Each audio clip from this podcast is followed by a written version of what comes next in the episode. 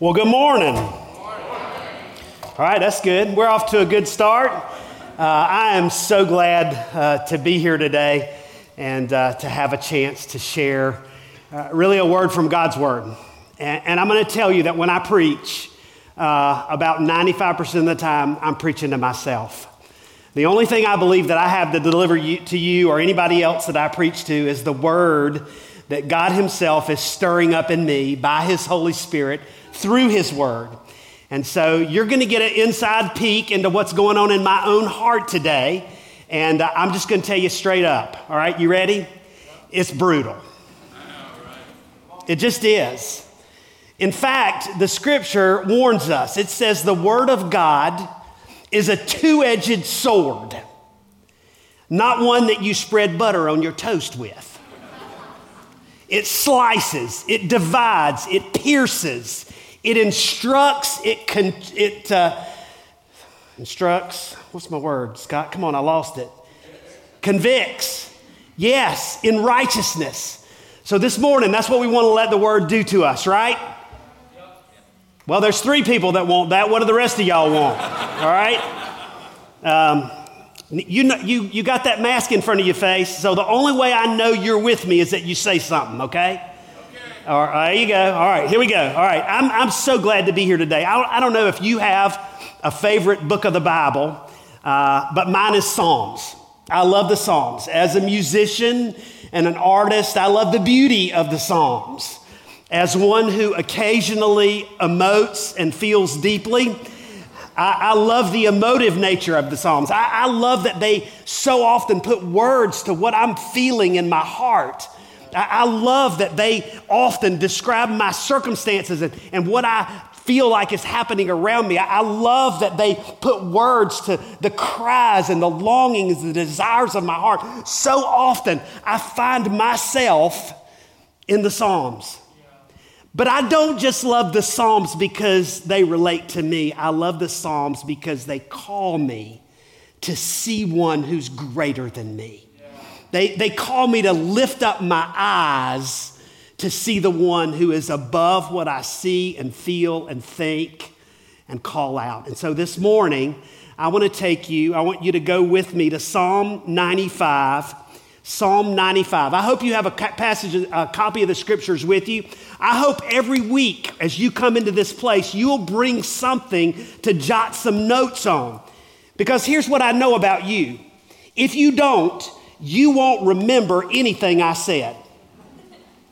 And I'm going to tell you, I'm going to speak for, to you for, on the behalf of your pastor. When your pastor spends hours crafting a word to deliver to you, then you need to take the initiative and time to ingest that word, to digest that word, because the truth of the matter is you're going to be held accountable for what you hear.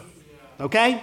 So it's a good idea to make some notes. You didn't bring anything this morning, you can scratch it on the palm of your hand or uh, record it on your phone or go back and listen to it later. But I, I, want you to walk with me this morning and let's take this word in. All right? We're going to begin uh, with uh, what, what I think is the psalmist calling us to look at God and then respond to what we see. So uh, we're going to begin with the first five verses of Psalm 95. Let's read it together. Come, let us sing for joy to the Lord. Let us shout aloud to the rock of our salvation. Let us extol him with thanksgiving. Let us come before him with thanksgiving and extol him with music and song. For the Lord is a great God, the great King above all gods. In his hands are the depths of the earth, and the mountain peaks belong to him. The sea is his, for he made it, and his hands formed the dry land. The first thing I want you to see here is the psalmist calling us to delight in God. There's a call in this psalm to delight in God. God. The psalmist begins with an invitation to worship, a, call to express delight and joy, to rejoice. Look at what he says Come, let us sing for joy to the Lord. But it's more than just a casual invitation to sing some songs, it's an intentional instruction in passionate worship. Now, listen to me. This is not just for Sunday morning, it's for all our days, for every day. Listen, you and I need to sing joyful and glad songs to the one who is Lord over all, sovereign King, mighty God. We need to shout for joy to the one who is the secure and solid rock of our fa- salvation. Our hearts, our mouths need to overflow with gratitude because our hearts are full of thanksgiving for every blessing. We need to posture ourselves in awe of the greatness of God, and, and we need to make a big deal out of Him and sing His praises day after day. Yeah. Can I just ask you a question? Does that characterize you? Is that the mark of you? Even as you come in this place this morning, I, I, was thinking as Zach was up here leading, you know what? No worship leader should really have to work so hard to get you to express delight in God. It's not about singing songs. It's not about participation. It's not about following his lead. It's about delighting in God and expressing that delight. But let me ask you this why? Why should we sing? Why should we delight? Why should we find joy, especially, especially after the year we've had or the year we're having? Why, why should there be joy and gladness and thanksgiving and praise when there's still so much injustice and pain and heartache and need and sickness and death and hurt? Why? Why should we sing like that? Well, verse 3 tells us. Look at it. For the Lord is the great God, the great King above all gods. My brothers and sisters, we should sing and shout and be glad because he is great and greatly to be praised. We should sing and shout and be glad because he is great and greatly to be praised. Worship is about him, it is not about us. Listen, the call to worship God is never restrained, diminished, or minimized by the state of our current situation. Worship is not about your circumstances. It's not about your bank account. It's not about your ownership of anything. It's not about your relationships. It's not about you achieving your dreams. Worship is about the greatness of our God. In the best of times and on the worst of the days, He's still sovereign and He's still good. There's no one like him, no one equal to him. And his greatness and goodness cannot be measured by my physical circumstances. His character isn't conditioned on the quality of my state of affairs. He's the Lord, the great God, the great King above all gods. There is nobody like my God, and He is worthy of our all delight and praise. But you might ask me, how do we know that? I mean, I look at my circumstances, I look at my life, I look at what's happening in Afghanistan, I, I, look at what's happening around the world, I look at what's happening in our country and next door, I look at how my friends are sick, I look at all these things that are happening. How, do I know He's the great God? How, how do I know who He is? Well, look at verse 4. In His hand are the depths of the earth, and the mountain peaks belong to Him. The sea is His, for He made it, and His hands formed the dry land. You want to know how we know He's great? We look at creation. He's the God of all creation. He made it, He owns it, He holds it all together, and He keeps it all going. I, this may be an unpopular thing for me to say in a super highly educated place like Charlotte. But I want you to know that this is a foundational truth that you and I must cling to. From cover to cover. The Bible lays claim to this truth. So I want you to hear me say this morning if you discount this, if you move this to the side, if you disregard this truth, there's about there's a good section of scripture you're going to have to go through your Bible and just mark out. All right? Listen to it. Genesis 1 in the beginning. God created the heavens and the earth. Psalm 33, 6, by the word of the Lord, the heavens were made, their starry host by the breath of his mouth. Isaiah 40, 26, lift up your eyes and look to the heavens. Who created all these? He who brings out the starry host one by one calls forth each of them by name. Because of his great power and mighty strength, not one of them is missing. Jeremiah 32, 17. Ah, sovereign Lord, you have made the heavens and the earth by your great power and your outstretched arm. Nothing is too hard for you.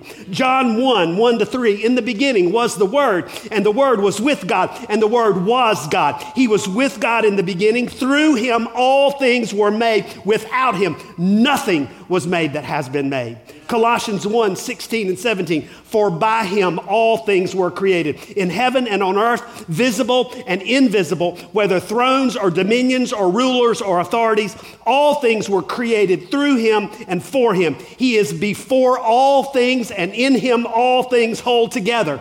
Revelation 4:11. Worthy are you, our Lord and God, to receive glory and honor and power, for you created all things, and by your will they existed and were created.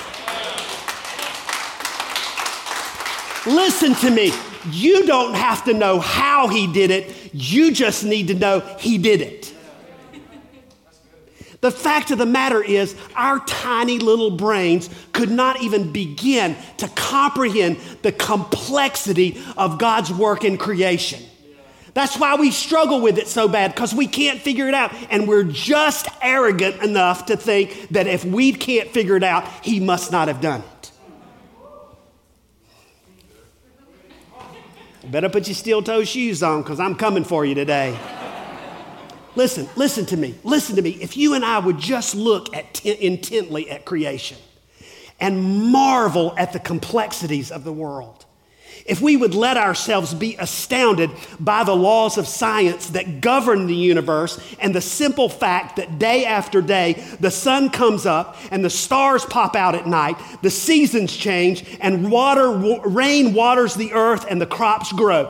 If you would consider the absolutely incredible beauty and the interdependent nature of all creation, if we would marvel at the way our bodies function and the mind blowing reality that we can see and hear and feel and smell and speak, if we would stop and think about the way our internal systems fight infection and our skin replenishes and renews after the tiniest little scrape or cut, if we would let ourselves be stunned by the sheer fact that every species of every living thing on the earth has a way to reproduce, if we would stop and consider creation, then we would know that there is a God, a God who in wisdom created all things and is faithfully working to make himself known in creation. I wish, I wish I had time this morning to take a deep dive into this with you, but creation is not an inconsequential doctrine. It is, a, it is foundational to our faith and essential for our hope. Listen, practically speaking, listen to me. If God didn't create it, He has no claim on it. If He didn't create it, He doesn't own it, then He has no control over it. And if he has no control over creation, then he's not God. And we don't have a shred of hope. This is not inconsequential, my friends. This is absolutely essential. And the Bible claims it from cover to cover. The world is not random. It is not a convenient coincidence of a cataclysmic Big Bang. You and I are more than just the arbitrary assimilation and arbitrary and accidental assimilation of atoms. Try that one as a tongue twister. I got a 12 year old that loves that. I'm going to get him to say that. Arbitrary and accidental assimilation of atoms and molecules, contrary to a recent pharmaceutical advertisement. Your body is not randomly assigned you at birth. We were lovingly knit together in our mother's wombs, fearfully and wonderfully made in the image of our Creator God. Our lives have meaning and value and purpose because of God's grand design. Creation was not a coincidence. Psalm 104 24 How many are your works, O Lord? In wisdom, you made them all. Creation, every part of it, every part of it screams at us there is a God. And He is wise and wonderful and gloriously creative and good. And you and I need to regularly position ourselves to marvel at what God has done in creation and worship our Creator. Y'all, we need to take up that position. That's why the psalmist said in Psalm 34 1, I will bless the Lord at all times. His praise shall continually be in my mouth. Listen to me. You talk about what you love. You do. Just get in the room with a teenage girl who's got a new boyfriend. She will not shut her trap. I got two, na- two, na- two teenage boys. I'm so sick of hearing about all the jacked up, modified, painted cars, the exotics. I mean, we like everything from Humvees to, um, I can't even tell you what they are, Teslas to the, I mean, like the super exotic. My kids have this. They love cars. And how do I know they love cars? Because they talk about them all the time. I'm going to tell you something. You want to know what you love? You survey your, your conversations for the last week. Some of y'all love politics. That's all you talk about. Some of you love things. That's all you talk about. That's all you dream about. Some of you love certain people or ideas or dreams, and you talk about it. But listen to me, you don't just talk about what you love, the converse is also true. You learn to love the things you talk about. You see, talking about it stirs up desire in us. The more you speak about the value of something, the more you talk about it, the more you're drawn to it. And that's why you and I need to position ourselves to awe at God and talk about His greatness. That's why when we sing a song like God is good, God is great, you need to shout it out because you need to speak to your heart. This other stuff will not delight you, it will not satisfy you. God will, and you speak about it in a way that makes Him big. Listen to me praise is not for God's benefit. He's not on an ego trip needing you to prop up his faltering self image. He knows he's awesome. Praise is for your benefit because you don't know he's awesome. Praise is for you because it turns your heart toward God. Praise stirs up awe and trust and desire. Listen to me faith grows in the garden of worship. And I want to say to some of you, that's why you need to sing in this place because the person next to you needs to hear you call out the greatness of God. When you call yourself a son or daughter of God and you stand in this place with your arms folded and your mouth shut and that look of boredom on your face, you say to everybody else, He's not a big deal. You don't stir up faith. You don't stir up trust. You don't love your brothers when you don't declare the greatness of God. Stop talking about your new job and your new house. Stop talking about that place at the lake. Stop talking about fixer upper and whatever it is you talk about and talk about the greatness of God. You want to stir up faith in your own heart, but you want to draw other people. Listen, I'm going to tell you this. One of the reasons that so many of us have trouble sharing Christ with other people is because we can't describe him in a way that makes him desirable. We can talk about a whole lot of junk, but we can't talk about Jesus. You got to look at him. You got to gaze on him. You got to you got to put yourself in the place of awe and wonder and delight. Now let's go back to Psalm 95 because there's a second invitation here. The first is a call to delight in God, the second is a call to submit. 90, Psalm 95, verse 6 and 7. Come, let us bow down in worship. Let us kneel before the Lord our Maker, for he is our God, and we are the people of his pasture, the flock under his care. Okay, again, again, there's this call to respond to the revelation of God, but the tone here is decidedly different. This is not a call to sing and shout and dance, but an urging to bow, to kneel before the Lord our Maker. Not only has God, has the God of all creation formed our bodies, knitting us together in our mother's wombs, creating us in his very image. In Christ Jesus, you and I are recreated. We're, we're made again. We're made now to be his people, the sheep of his pasture. Ephesians 2:10 says this, we are his workmanship, created in Christ Jesus for good works. By grace, we are now his adopted sons and daughters. 1 Peter 2 9 and 10. But you are a chosen race,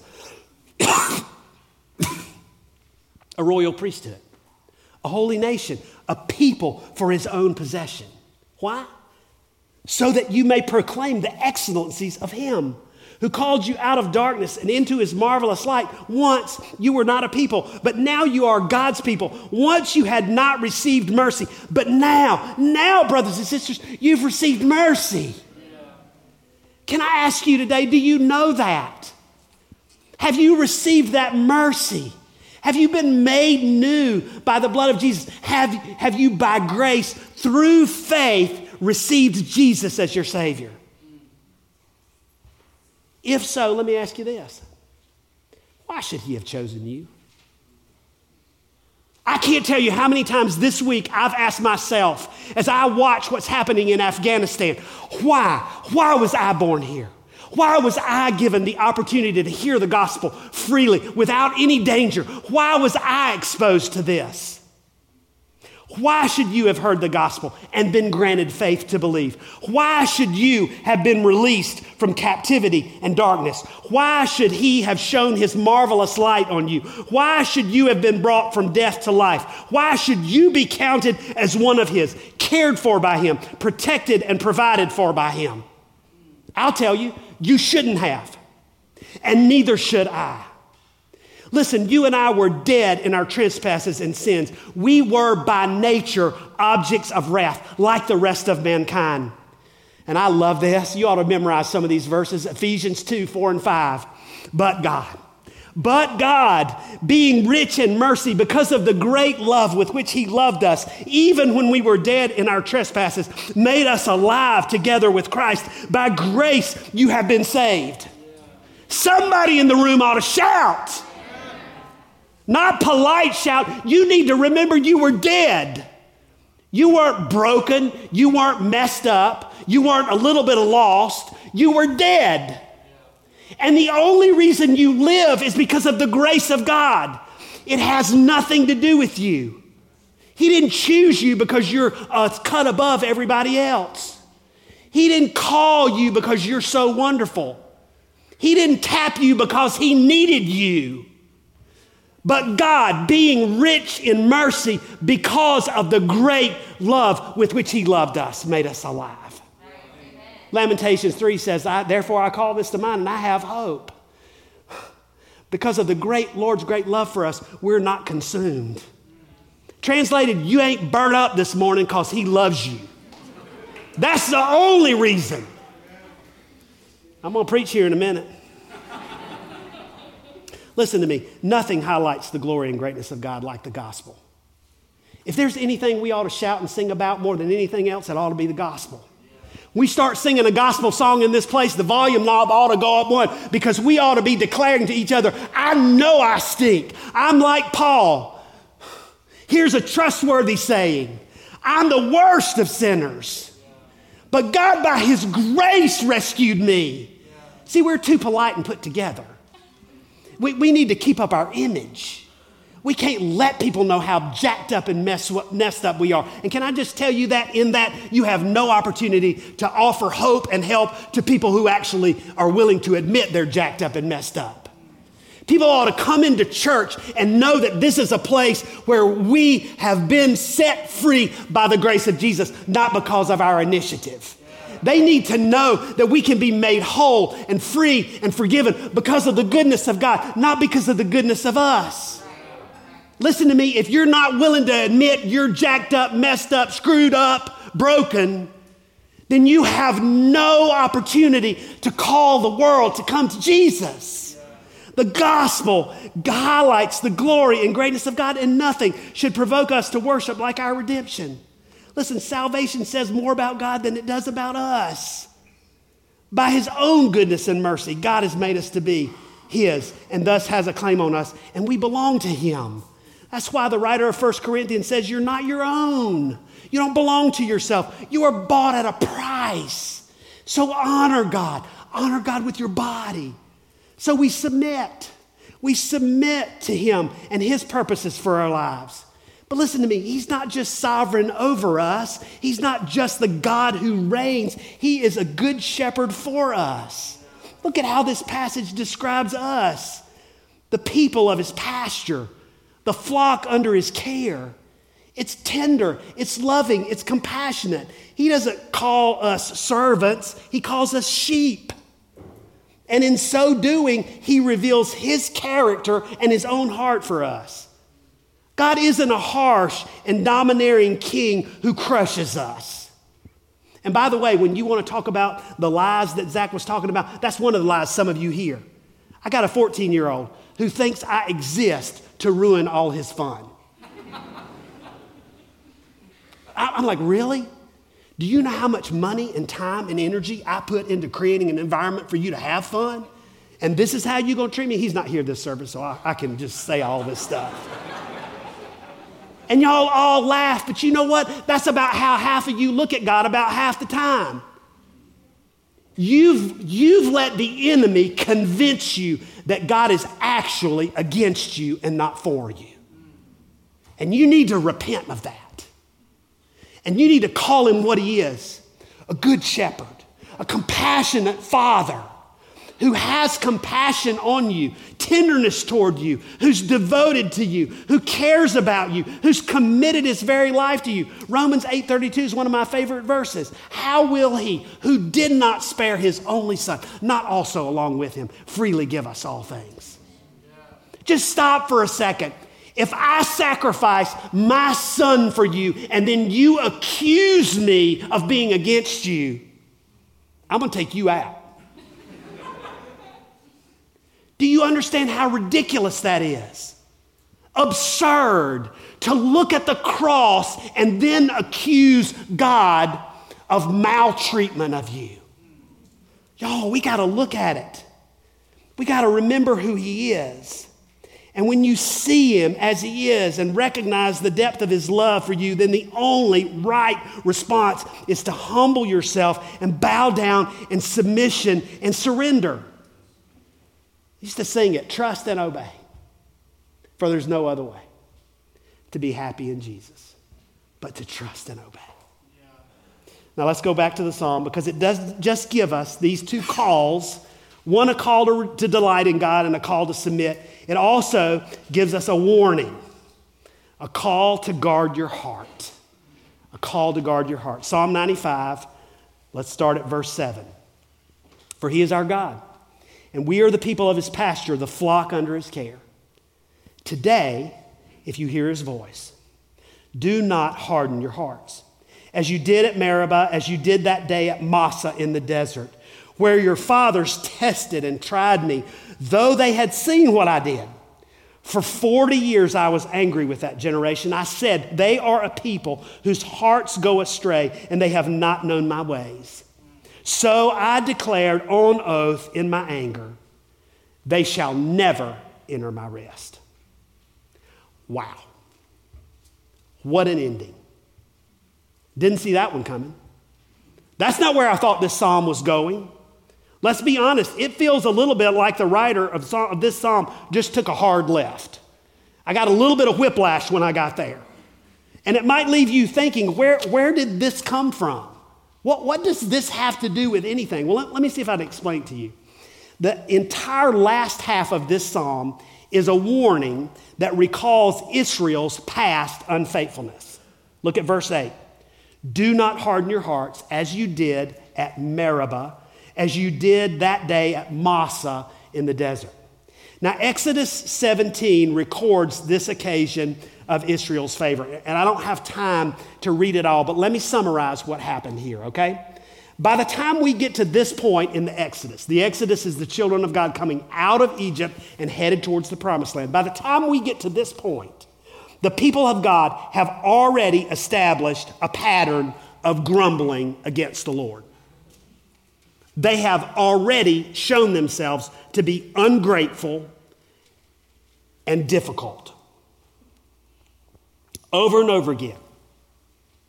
They've seen the mighty, the mighty deeds of God, and yet somehow they're still unmoved. Go back sometime and read Exodus 14 to 17. Read those chapters. Just go read it. You'll be stunned. But let me warn you before you point your finger at the children of Israel, remember your picture there. They're not moved.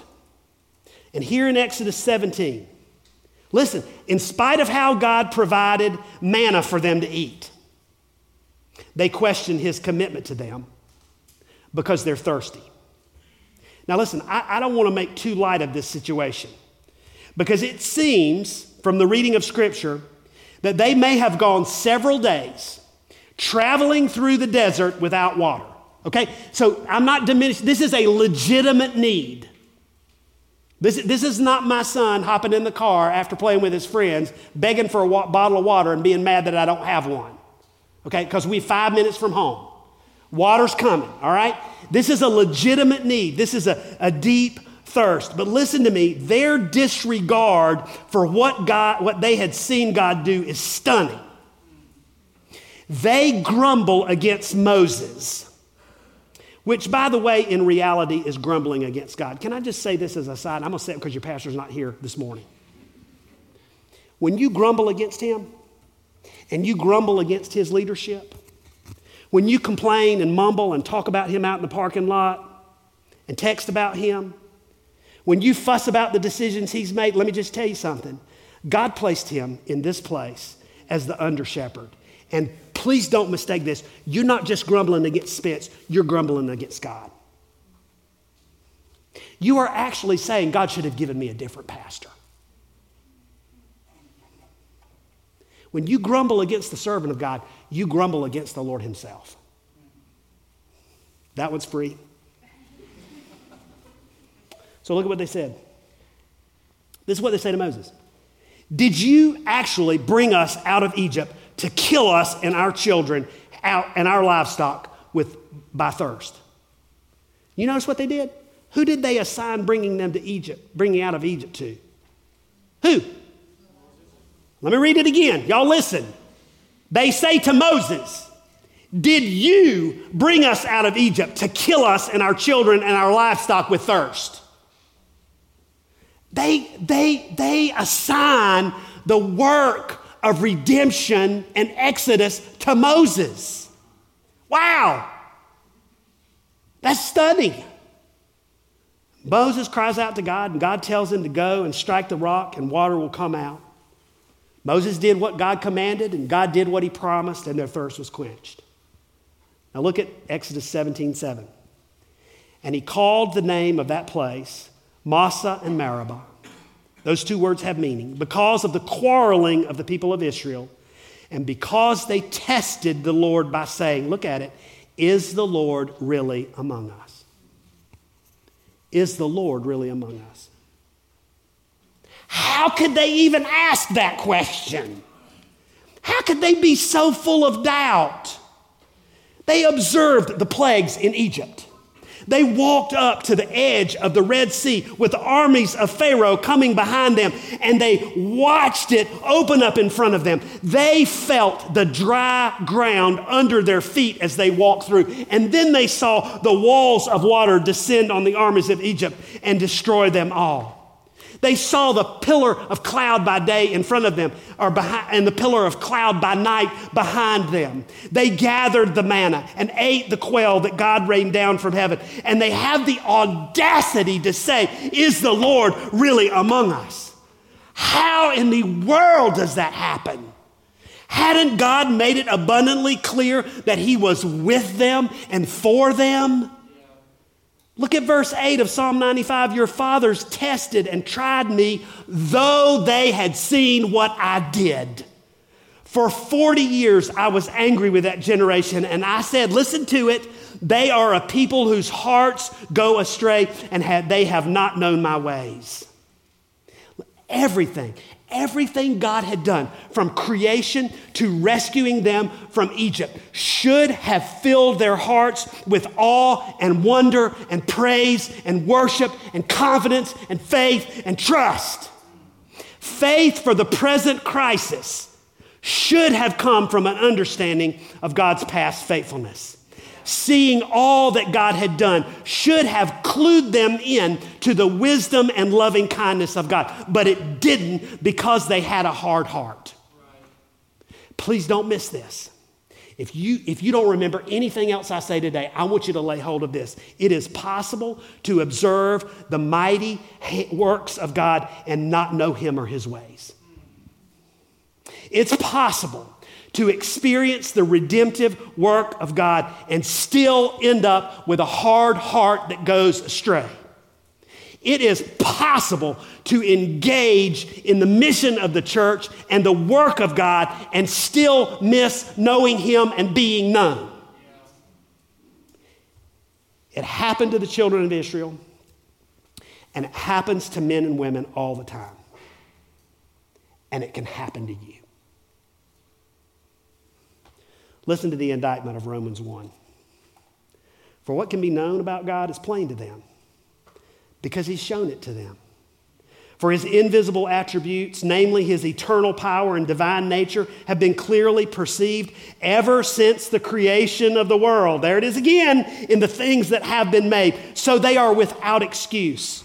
For although they knew God, they did not honor him as God or give thanks to him, but, but they became futile in their thinking and their foolish hearts were darkened. Listen to me. Look at me. Look at me. When you refuse to honor God, and honoring God is not just a matter of what you say. Honoring God is a matter of positioning your life in obedience and trust. When you don't honor God and you don't give Him thanks, you don't acknowledge His goodness and His greatness, you don't praise Him for His kindness. When you don't do those things, your thinking will automatically become futile and your heart will become darkened. You mark it down. You go look at people that have a hard heart and don't think straight, and I'll tell you two things that are true of them they don't honor God and they don't give Him thanks. And I'm not talking about just the fruit of the lips, I'm talking about the positioning of the heart and the life. They reject Him as God, they reject His authority, and they reject His goodness. Listen to me, when you don't pay attention to these things, when you don't, when you don't abide by the call to rejoice and delight in God, when you don't abide by the call to submit and surrender to Him, you have automatically put yourself in a position to start thinking wrongly, and your heart is going to end up being dark and hard. The warning of Psalm 95 is do not harden your hearts. That seems really strange to me. Who actively chooses a hard heart? Like, yeah, me, I want a hard heart. Right? We, we don't think that way. But the word here is clear. You are called not to actively, purposefully harden your heart. This may be hard for some of you to swallow, but listen, here's the truth. If you don't do the work of maintaining a heart that delights in God, a heart that is tender and submissive to Him, you are making the deliberate choice to allow your heart to become hard. You want something to write down? Write this down. A hard heart doesn't just happen, you do it to yourself. A hard heart doesn't just happen, you do it to yourself. It's a choice. Let me illustrate it this way. I got teenage boys. These are all my illustrations, all right? I'm like, son, that milk, when you done, where's it go? Where's it go? Y'all know where's it go? Back in the fridge. If it doesn't go in the fridge, what's going to happen? It's going to sour. Unless you like buttermilk, you better put it back.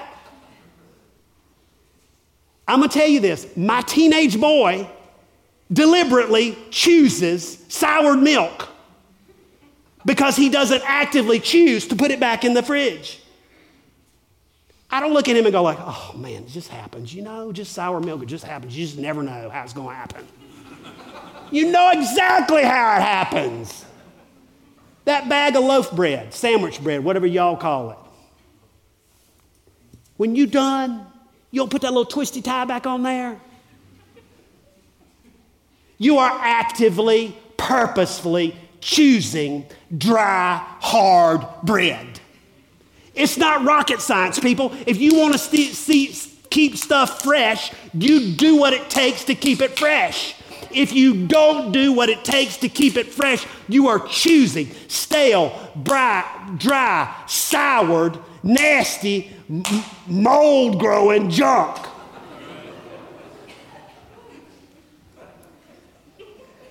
Listen, It's not rocket science. If you don't regularly choose to do the work of keeping your heart tender, delighting, submissive, and surrendered to God, your heart will become hard and resistant and it will go astray.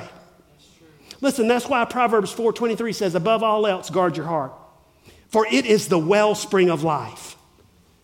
You know what? I, have known that verse a long time, and here's the deal. I always think of that in, in the defensive.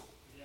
Right, guard. You know, we say this to young men don't look at pornography, guard your heart.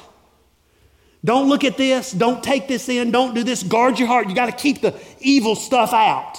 But listen, a guard doesn't just keep the, the wicked out, a guard lets the good in. Uh, there's an offensive element to guarding your heart. It's not just keeping out the bad. What did Jesus say to the Pharisees? The good man brings up good out of the good stored up in his heart. There's a proactive, offensive work of guarding your heart, and you and I must engage in it. Listen, if you don't actively choose to cultivate a heart towards God, you are deliberately choosing a heart that goes astray. This is one of my greatest fears for many of you. You don't spend time in the Word of God, you think you're too busy to get up 30 minutes early and read the Word of God. You make all kinds of excuses.